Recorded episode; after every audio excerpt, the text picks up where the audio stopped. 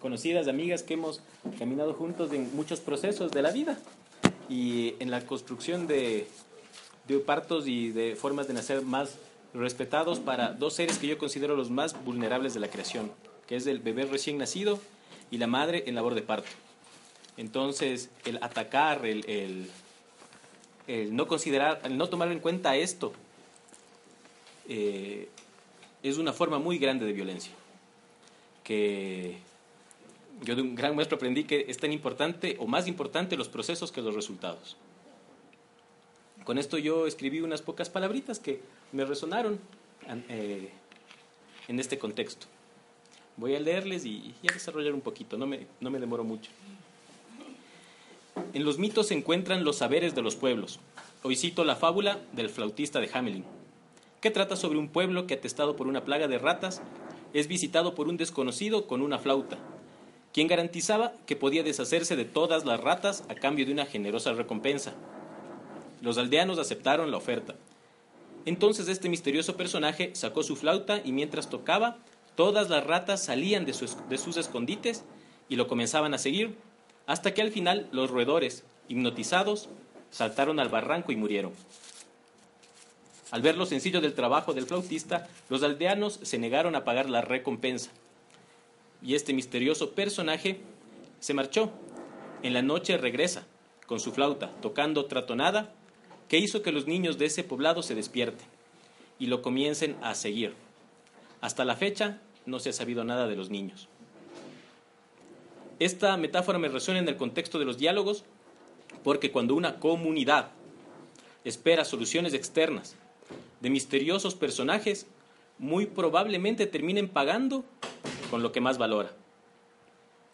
Mi experiencia como funcionario público en el Ministerio de Salud, en la dirección creo yo, más sensible y para estos temas, me ha llevado a la conclusión de que si esperamos nuestra solución del Estado, de este agente externo, tal vez nuestros nietos sean los beneficiados de estas políticas.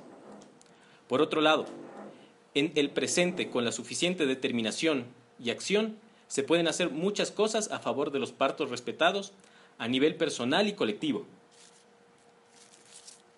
Creo que estamos en un momento histórico donde los movimientos de madres y padres a favor del parto respetado ha tomado mucha fuerza. Creo que luego de llegar a una tecnificación y despersonalización en la atención de la salud nunca antes vista, por fin el péndulo va hacia otro lado.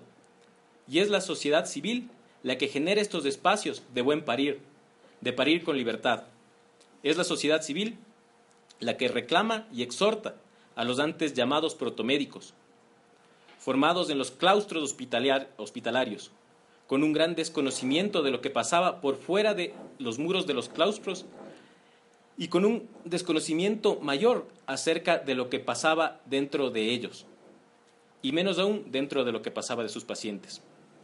Profesionales, médicos, enfermeras, auxiliares de enfermería, que eran monaguillos de una ciencia que por un lado no entendieron y por otro lado omite las sensibilidades de los seres humanos. El Código de las Parteras, que está por expedirse, considera que las parteras rurales deben ser certificadas por su comunidad y reconocidas por el Ministerio, pero no especifica los métodos necesarios para la legalización de la partería urbana, conscientes de que el mestizo y el indígena no, no parten de la misma episteme, es decir, la manera en que las parteras rurales aprendieron su práctica es diferente a lo que en lo urbano hemos aprendido. Este fenómeno multicausal requiere ser abordado en profundidad. Pero esta iniciativa debe partir de las comunidades que desean un parto respetado, un parto en casa. Cada uno tiene su responsabilidad en la consecución de una sociedad con buenas prácticas obstétricas. Y me refiero a buenas prácticas obstétricas, incluido el aborto prácticas que garanticen el mejor trato para los dos seres más vulnerables de la creación, el bebé recién nacido y la madre en labor de parto. Considerando también como la segunda causa de mortalidad materna eh, abortos. En mi criterio, debemos trabajar juntos los terapeutas, las madres, los padres, los académicos, organizarnos, conocernos, formar una comunidad que reconozca a sus parteros y, a los y los parteros que se comprometan con su comunidad, la academia que sustente experiencias y las sistematice para poder difundirlas con el debido rigor científico.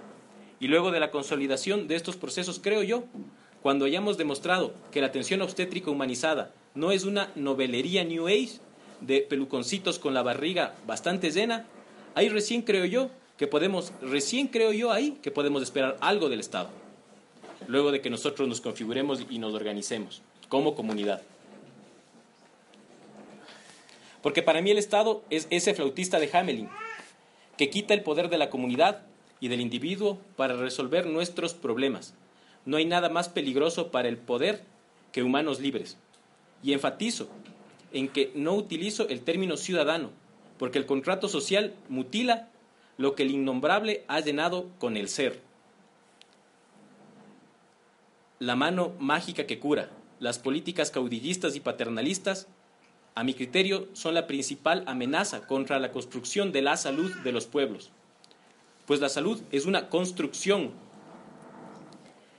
Estar sano es la unidad del sentir bien, pensar bien y actuar bien. Y en esas dimensiones el Estado poco o nada puede hacer. A mi criterio, más importante que disminuir la mortalidad materna por cumplir con un objetivo del milenio es construir comunidades saludables y empoderadas, donde la misma muerte sea vista como lo que es, un proceso natural, donde la comunidad contiene a los duelos, comunidades que sepan las necesidades de sus vecinos y generen espacios saludables para el desarrollo económico y familiar, crear salud y no solo curar la enfermedad. Creo que los temas pertinentes para quienes queremos una atención obstétrica respetada y un parto respetada deberían ser el afianzamiento de las dulas, parteras, médicos y obstetrices que atienden partos respetuosos. Crear opciones académicas para la capacitación continua de estos recursos humanos, tanto en pregrado como en posgrado. Y no creo que para eso tenemos que tener un sustento político o un marco político estatal para esta iniciativa, ya que la Universidad Andina va graduando acupunturistas hace 17 años y solamente han sido nombrados los acupunturistas en el Estado hace unos pocos meses.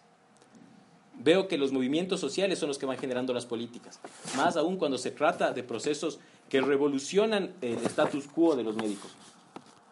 Otro tema es configuración de redes de atención de dulas, médicos, obstetrices y parteras para solventar emergencias.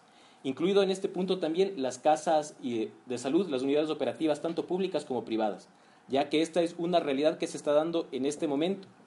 Y creo que solamente con el apoyo de todos, conformando redes, podemos tener unas atenciones obstétricas más seguras y respetadas.